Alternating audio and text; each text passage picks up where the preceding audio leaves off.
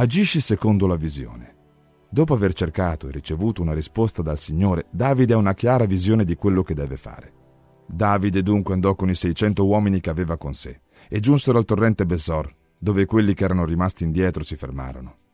Ma Davide continuò l'inseguimento con 400 uomini. 200 erano rimasti indietro, troppo stanchi per poter attraversare il torrente Besor. Primo Samuele 30, 9, 10. Questa visione lo spinse all'azione e lo aiuta a superare ogni difficoltà, compresa la stanchezza, che invece ha fermato un terzo degli uomini che erano con lui, che infatti, esausti, non riuscirono a proseguire rimanendo indietro. Davide e 400 altri uomini vanno invece oltre la propria stanchezza e raggiungono il nemico sconfiggendolo.